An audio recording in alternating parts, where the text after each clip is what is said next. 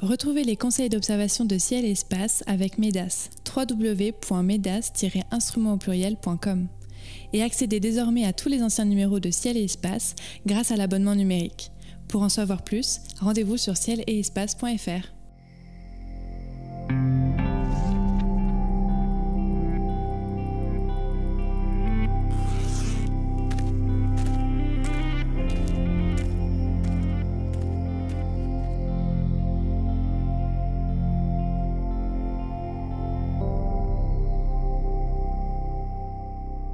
Bonjour et merci d'être à l'écoute des éphémérides radio de Ciel et Espace. Comme chaque mois, conseils d'observation, coup de cœur, conseils photo et récits astro seront au programme de cette émission.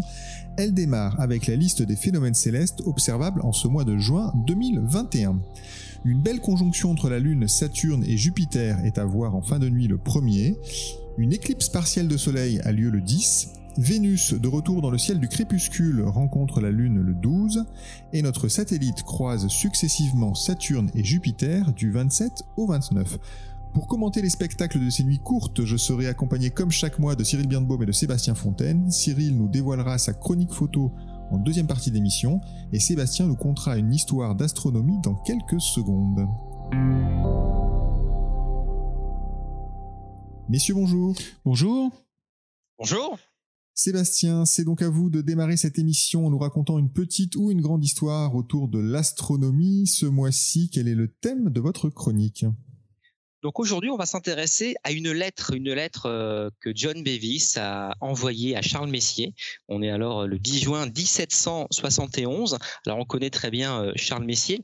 On connaît un petit peu moins John Bevis, qui était un médecin et astronome amateur anglais. Et c'est lui qui a découvert la nébuleuse du crabe M1 dans le catalogue de, de Messier. Et cette découverte date de 1731 soit 27 euh, ans avant que Messier euh, ne la redécouvre en 1758. Donc en juin 71, quelques semaines euh, avant son décès d'ailleurs, eh Bévis adresse une lettre à Messier qui, dès lors, ajoute une note dans les éditions futures de son catalogue afin de reconnaître la paternité de la découverte à, John Bevis. Alors Bevis est aussi euh, le premier astronome à avoir détaillé un phénomène euh, assez rare, euh, l'occultation d'une planète par une autre planète. Et pour le coup, il s'agissait de l'occultation de Mercure par Vénus qui était survenue le 28 mai 1737. Alors vous voyez que euh, c'était une personne qui était un, observateur de, talent. Alors aujourd'hui, pour observer une occultation de planète, il faut se lever de bonne heure. Par contre, vous pouvez tenter de tourner vos instruments en direction de, de M1, donc cette fameuse nébuleuse du crabe, vestige de supernova, qui, rappelez-vous, a été observée par les astronomes chinois en juillet 1054. on parle alors d'une étoile invitée car euh, une nouvelle étoile semblait euh, briller euh, dans le ciel du côté de la constellation du, taureau. Et pour la petite histoire, on sait que cette supernova était tellement lumineuse qu'elle était visible en plein jour pendant quelques semaines, trois semaines je crois, et durant la nuit pendant à peu près deux ans. Aujourd'hui, si vous pointez votre instrument en direction de cette étoile invitée, eh bien, vous allez tomber sur une, une nébulosité située à environ 7000 années-lumière de nous, magnitude 9, donc vous comprenez que ça fait longtemps qu'on ne peut plus euh, l'observer à l'œil nu. Et euh, donc voilà, si vous observez cet endroit, vous allez observer un nuage euh, en expansion d'une dizaine d'années-lumière de diamètre. Et on a tous en tête hein, des superbes images de cette nébuleuse du crabe avec ces fameux filaments qui s'éloignent du, du, du, centre de l'image à la vitesse d'environ 1500 km par seconde. Alors pour espérer observer cette nébulosité, il va falloir utiliser un télescope d'au moins 115 mm d'ouverture. avec un, un, 200 mm, on a vraiment affaire à une nébulosité, mais impossible avec ce type d'instrument de mettre en évidence les, les, euh, les, comment, les, fameuses, euh, les fameux filaments. Euh, pour espérer les observer, il faut employer un télescope d'au moins 500 mm d'ouverture. Moi, j'avoue avoir déjà observé avec un, un, 600 mm et je n'arrivais pas à voir à l'oculaire les, les filaments. Alors peut-être que vous, vous avez déjà réussi cette observation, mais moi non. Par contre, en photographie, on arrive assez facilement à, mettre en, avant ces filaments et vous avez également pas mal de petites manips hein, qui s'adressent aux, astronomes amateurs qui débutent où vous pouvez comme ça récupérer plusieurs images de la nébuleuse, des images qui ont été prises à certaines époques différentes et vous voyez l'expansion de, de, la nébuleuse et même calculer justement la, vitesse à laquelle s'étend cette structure dans, dans l'espace. Donc nous sommes, je vous le rappelle, dans la constellation du taureau. Merci beaucoup Sébastien pour cette petite histoire autour de M1. On enchaîne avec la liste des phénomènes célestes de ce mois de juin, à commencer par cette conjonction entre la Lune, Jupiter et Saturne, c'est le 1er juin. Euh, et c'est pour les leftos, je crois, Cyril. Hein. Euh, oui, sacrément lefto. Euh, c'est-à-dire qu'il va falloir le, enfin, le, le lever de la Lune de Jupiter-Saturne, c'est sous le coup de 3 heures du matin. Là. Euh, et en plus, on a le Soleil qui se lève à 5h50. Euh, alors, s'il y a un couvre-feu et que vous n'avez pas le bon horizon euh, sud-est euh, dégagé, c'est pas la peine pour vous. Vous autant rester euh, directement au lit. par contre, si vous avez une fenêtre dégagée sud-est ou un bout de jardin dégagé, là, ça marche. Il faut être prêt vers 4h, 4h30 du matin. Donc, c'est quand même relativement tôt. À ce moment-là, le, les trois as seront à peu près à 11 degrés au-dessus de, l'horizon, donc sud-est. Euh, vous aurez Jupiter qui sera à 7 degrés euh, à gauche euh, de la Lune et Saturne à 13 degrés à, à droite. et si vous avez l'intention de prendre en photo, alors forcément ça rentre pas dans un télescope. Hein, là, il, il, y a 20 degrés entre chaque extrémité, donc il faut prendre un 80, 100 mm de diamètre, avoir un beau premier plan, un beau premier, euh, enfin des arbres, des, choses un peu jolies devant, et vous pouvez essayer de cadrer avec euh, donc euh, le fin croissant de Lune, Jupiter et Saturne. Donc un une petite photo, une observation simplement à faire le premier si vous vous levez suffisamment tôt. Le 10, une éclipse partielle de soleil. Sébastien, vous pourrez en voir un petit bout depuis le Cotentin et est-ce que, est que dans le reste de la France on, on pourra voir un bout de cette éclipse? Exactement, je, je, sens une, une pointe d'humour dans votre ton, là, un petit bout de l'éclipse dans le Cotentin. Euh, c'est le maximum qu'on pourra voir euh, sur le territoire national, mon cher euh, oh, David Fossé. Excusez-moi, autant, Donc, donc, puisque dans, dans, la région de Cherbourg, l'éclipse sera à 28%, donc la Lune occultera le soleil à environ 28%. Ça se passera pendant midi, donc euh, bah, je vous invite à venir nous rejoindre euh, dans le Cotentin pour euh, un pique-nique sous, sous, l'éclipse du soleil. Et plus vous serez loin du Cotentin, eh bien moins ce sera bien, hmm. puisque si vous êtes par voilà, si malchance, voilà, par la malchance vous habitez en Corse à ce moment-là, eh bien, euh, vous n'aurez que 7% euh, voilà, de, du diamètre solaire éclipsé par, par la Lune. Et donc, vous l'avez compris, vous tracez une droite entre, entre Bonifacio et, et Cherbourg. Et euh, plus vous montez vers le Cotentin, mieux c'est. Si vous dépassez les frontières du Cotentin pour survoler l'Angleterre, l'Irlande et bien, bien plus au nord encore, eh bien, vous allez vous rapprocher des zones où l'éclipse sera total. Je l'ai pas précisé, c'est une éclipse annulaire, donc on peut pas parler de totalité malgré tout. C'est donc une éclipse euh, annulaire. Ça veut dire que à ce moment-là, l'alignement est parfait, euh, les conditions d'éclipse sont réunies pour que la Lune occulte complètement le Soleil, mais pas de bol. La Lune se trouve un petit peu trop loin euh, de la Terre et donc son diamètre apparent ne va pas recouvrir complètement celui du Soleil, donc éclipse annulaire, mais ça reste très très beau à observer. Et donc pour profiter euh, totalement de l'éclipse annulaire, il faudra plutôt aller au nord du Canada, euh, au Groenland ou encore dans le nord de, la Russie. Donc voilà, donc soit ces, ces régions très boréales ou alors vous venez dans le Cotentin profiter de cette jolie éclipse du 10 juin prochain. Très bien, l'occasion aussi d'ailleurs de dire que effectivement la Lune n'est pas toujours exactement à la même distance de la Terre et euh, c'est pour ces raisons qu'on a des éclipses annulaires comme ce 10 juin 2021. Euh, on passe au 12. Le 12, Vénus croise la Lune dans le ciel du crépuscule. C'est toujours un beau spectacle, Cyril, non? À contempler à l'œil nu ou, euh, ou est-ce que vous avez une, autre suggestion? oh, Déjà à l'œil nu, c'est sympa. Là, ils sont assez proches, les deux as sont assez proches l'un de l'autre parce qu'ils sont à à 5 degrés l'un de l'autre. Donc ça peut se faire euh, avec une paire de jumelles ou euh, un téléobjectif d'appareil photo. C'est-à-dire que vous allez avoir une Vénus qui est euh, gibbeuse, quasiment quasiment pleine hein, en réalité, parce qu'elle est à 93% gibbeuse, et un croissant de lune qui lui est éclairé à 5%. Donc c'est déjà un, beau croissant où on va commencer à voir les, cratères, enfin on va voir des choses. Hein.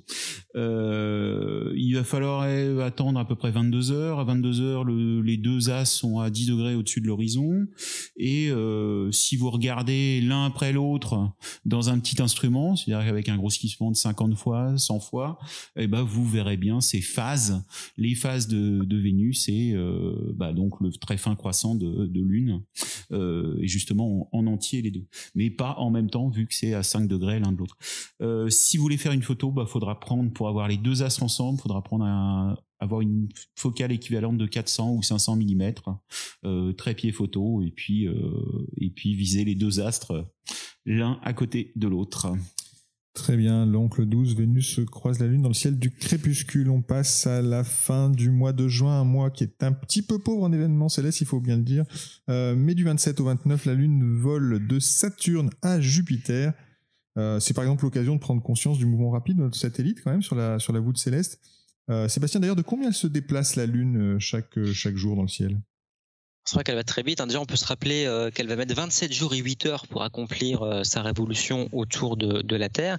Et donc, concrètement, quand on l'observe dans le ciel, eh bien, elle se déplace devant les constellations du zodiaque à la vitesse de son diamètre par heure. Donc, en gros, c'est un demi degré par heure, ce qui fait qu'en 24 heures, elle va bouger d'un angle d'environ 13 degrés et c'est pour cette raison euh, qu'en 24 heures, il n'est pas rare de l'avoir euh, changé de constellation du zodiaque. Et vous l'aurez compris, en l'observant durant un mois, eh bien, vous la voyez comme ça euh, traverser chacune des constellations zodiacales. Alors la Lune n'est pas le seul astre errant dont on peut assez facilement remarquer le déplacement. On peut le faire aussi avec des planètes. On l'a tous remarqué en l'espace de quelques jours ou quelques semaines d'observation. Euh, Mars ou Jupiter euh, ont, des mouvements tout à fait appréciables. C'est beaucoup plus rapide pour Mars que pour Jupiter puisque euh, le mouvement apparent de la première est beaucoup plus rapide puisque Mars est beaucoup plus proche du Soleil et sa, révolution autour de l'étoile est beaucoup plus rapide que celle de, de Jupiter. Mais il n'empêche que si vous observez par exemple Vénus, eh bien en moyenne, Vénus, en 24 heures, elle se déplace sur le fond étoilé d'un angle d'environ 1 euh, degré. Donc euh, c'est quand même extrêmement rapide. De même que si on pouvait observer le Soleil devant les étoiles, ce qu'on peut faire non pas dans la réalité mais dans un planétarium, eh bien euh, vous constateriez qu'aussi en, 24 heures, le Soleil se déplace d'à peu près 1 degré. Donc c'est vrai que ça nous rappelle que le ciel est vraiment en mouvement euh, et donc euh, ces fameuses planètes, planétesses ou même mouvements apparents du Soleil, eh bien sont des petites choses que l'on peut assez facilement mettre en exergue, à commencer par le mouvement de la Lune, comme vous le disiez il y a, il y a quelques instants. Alors facile à mettre en exergue, mais ce qui est fabuleux, c'est qu'il a fallu vraiment plusieurs siècles, voire plusieurs millénaires pour comprendre exactement ce qui se cachait derrière ces mouvements. Ça, c'est assez euh, extraordinaire. C'est toute l'histoire un peu de l'astronomie d'ailleurs. Ah, ah oui, complètement. D'ailleurs, euh, euh, on parlait il y a quelques semaines, et ça continue encore, des fameux phénomènes mutuels c'est encore court. Hein. On vous invite toujours à aller sur le site de l'IMCCE pour euh, connaître un petit peu à l'avance euh, ces fameuses euh, éclipses occultations des satellites joviens. Et bien justement, quand on observe ces, phénomènes mutuels pendant longtemps, mais ça existe encore aujourd'hui, les observatoires nationaux, comme le l'Observatoire de Paris, faisaient souvent appel à des observations euh, d'astronomes amateurs, justement pour observer ces phénomènes mutuels, euh, dans le but de, vérifier les théories des mouvements et de les affiner. Et on en est encore là aujourd'hui. Euh, on parlait tout à l'heure encore l'observation d'éclipses. Aujourd'hui encore, on peut demander à des observateurs de chronométrer euh, les instants des, contacts des éclipses. Donc premier contact, deuxième contact, vous savez, les moments où on a euh, la Lune qui semble toucher le Soleil pour commencer vraiment euh, à, l'éclipser. Eh bien, le fait de chronométrer vraiment avec une grande finesse ces phénomènes astronomiques, ça permet d'affiner encore de nos jours les différentes théories. Donc voilà, donc c'est mouvant effectivement, c'est toute l'histoire de l'astronomie et c'est une histoire qui est encore en cours.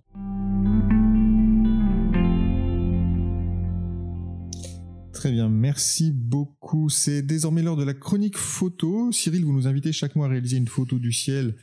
Et ce mois-ci, vous allez nous parler justement bah, d'éclipses de soleil. Bah oui, Sébastien nous a proposé d'aller dans le Cotentin, euh, à lui d'hiver, euh, pique-niquer et faire des photos. Bah, c'est ce qu'il va falloir faire. Alors par contre, il va falloir se lever assez tôt puisqu'il faudrait être sur place vers 5h47. Euh, Parce que la photo que je vous propose est, franchement technique.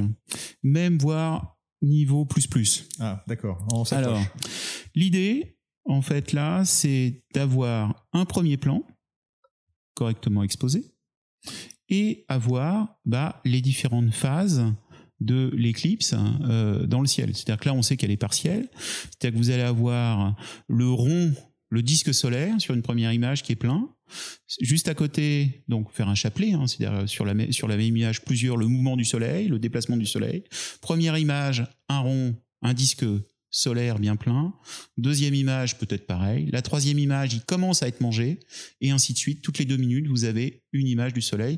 Et vous allez voir comme ça, en fait, le déplacement de la Lune sur le soleil. Euh, d'où quelque chose d'un petit peu technique. Alors, pour ça, la première chose à faire, c'est le premier plan, la première image. Donc, cette première image, il faut la faire soit avant le lever du soleil, soit après le lever du soleil.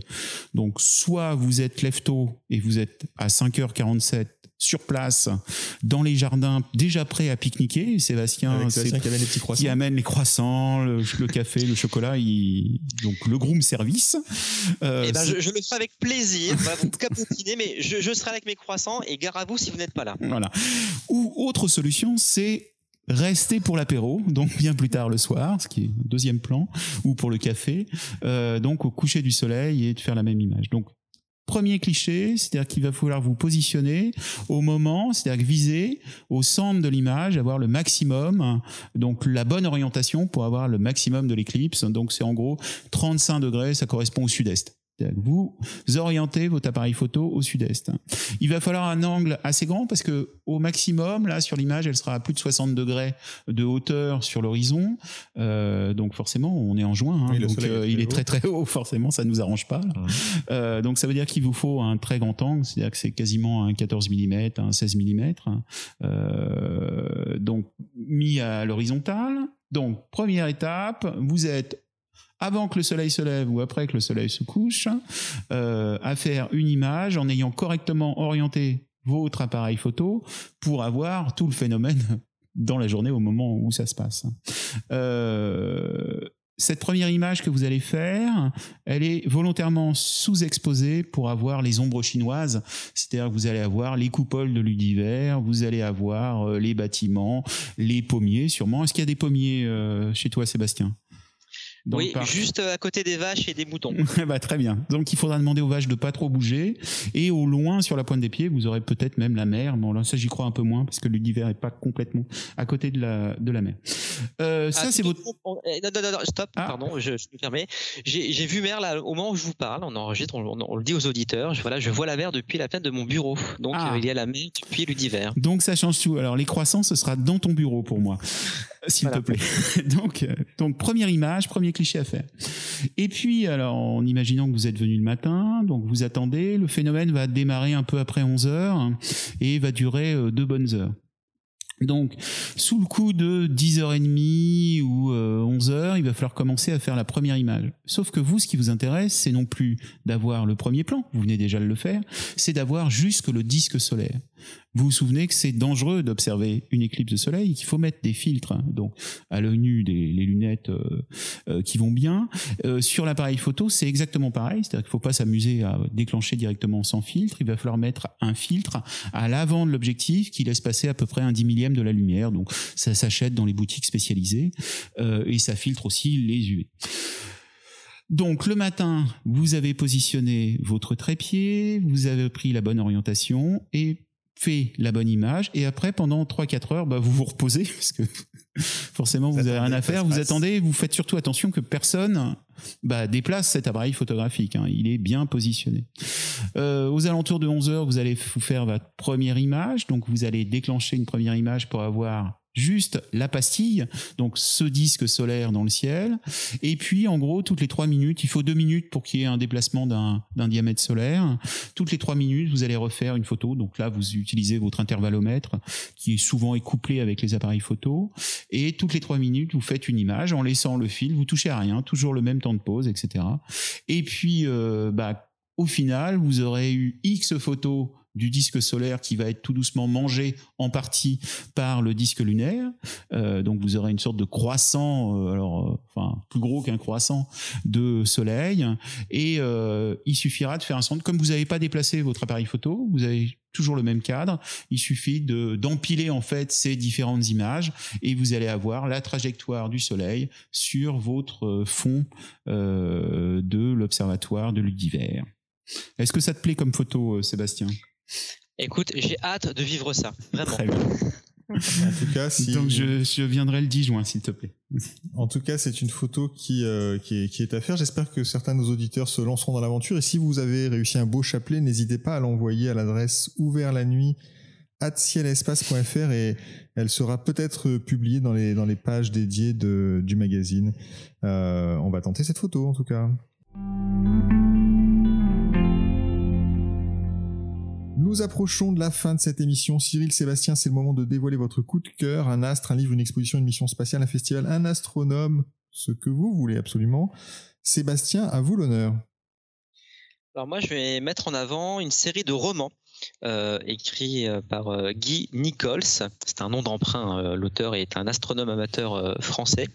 Et en fait, c'est toute une série de, livres. Alors c'est vraiment du roman d'aventure contemporain, ancré vraiment dans, bah, dans l'actualité.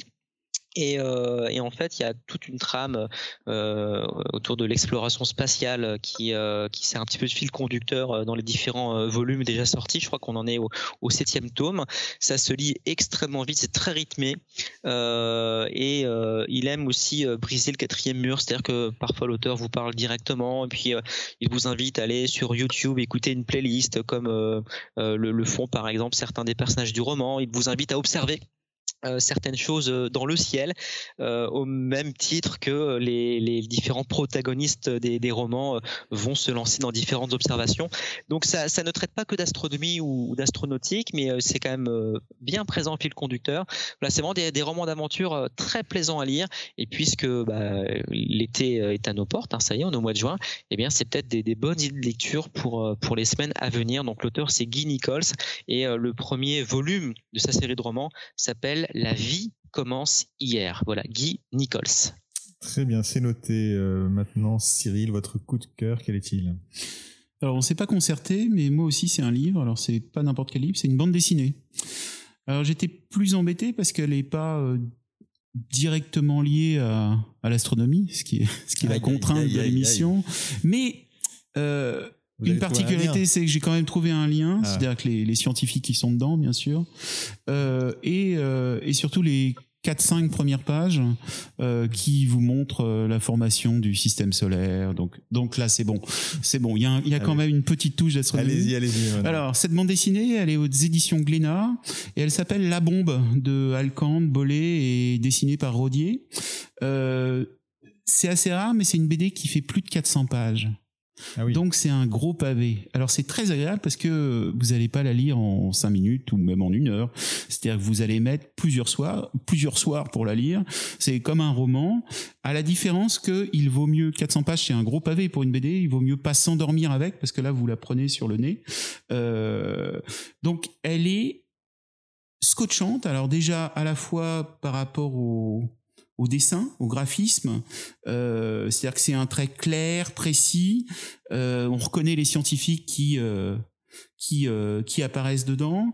Il y a un côté comics hein, de, de notre enfance. C'est un trait noir, noir et blanc. et de quoi elle parle? Bah le titre, la bombe, bah, du 6 août 1945 et de la bombe à Hiroshima, la première bombe atomique. Donc ce que vous allez voir dedans, c'est bah, tous les personnages qui ont euh, bah, fabriquer euh, cette bombe en quelque sorte. C'est-à-dire que les, personnages à la fois politiques, mais les personnages scientifiques, c'est-à-dire que vous allez reconnaître euh, Roosevelt, vous allez reconnaître euh, forcément Einstein, Fermi, Oppenheimer, etc. c'est complètement une saga, c'est passionnant. Euh, vous avez aussi en, voix off, en quelque sorte, c'est euh, bah, c'est la radioactivité, c'est la bombe qui parle, qui vous emmène, et puis on passe à la fois euh, bah, de l'Allemagne, de des États-Unis, mais aussi on voit aussi bah, ce qui se passait au même moment à Hiroshima ou au Japon. elle vous emporte et plus vous la lisez, plus vous avez envie que ça finisse pas. Donc ça prouve bien que c'est vraiment très très bien. Voilà. Très bien. Donc de là, c'est la bombe. La bombe de Alcan Bollet et Rodier aux éditions Glénat. D'accord. Je vais vous trouver un lien avec euh, l'astrophysique. L'astrophysique nucléaire est née aussi euh, dans les laboratoires de Los Alamos et il y a, il y a des liens euh, très clairs entre les, les explosions atomiques et ce qui se passe au cœur des supernovae. Voilà, je vous ai sauvé, j'espère. Merci. les éphémérides radio de ciel et espace eh ben, sont terminées pour ce mois-ci. Merci Cyril Birnbaum, merci Sébastien Fontaine pour vos précieux conseils. Merci à Nicolas Franco qui a réalisé cette émission.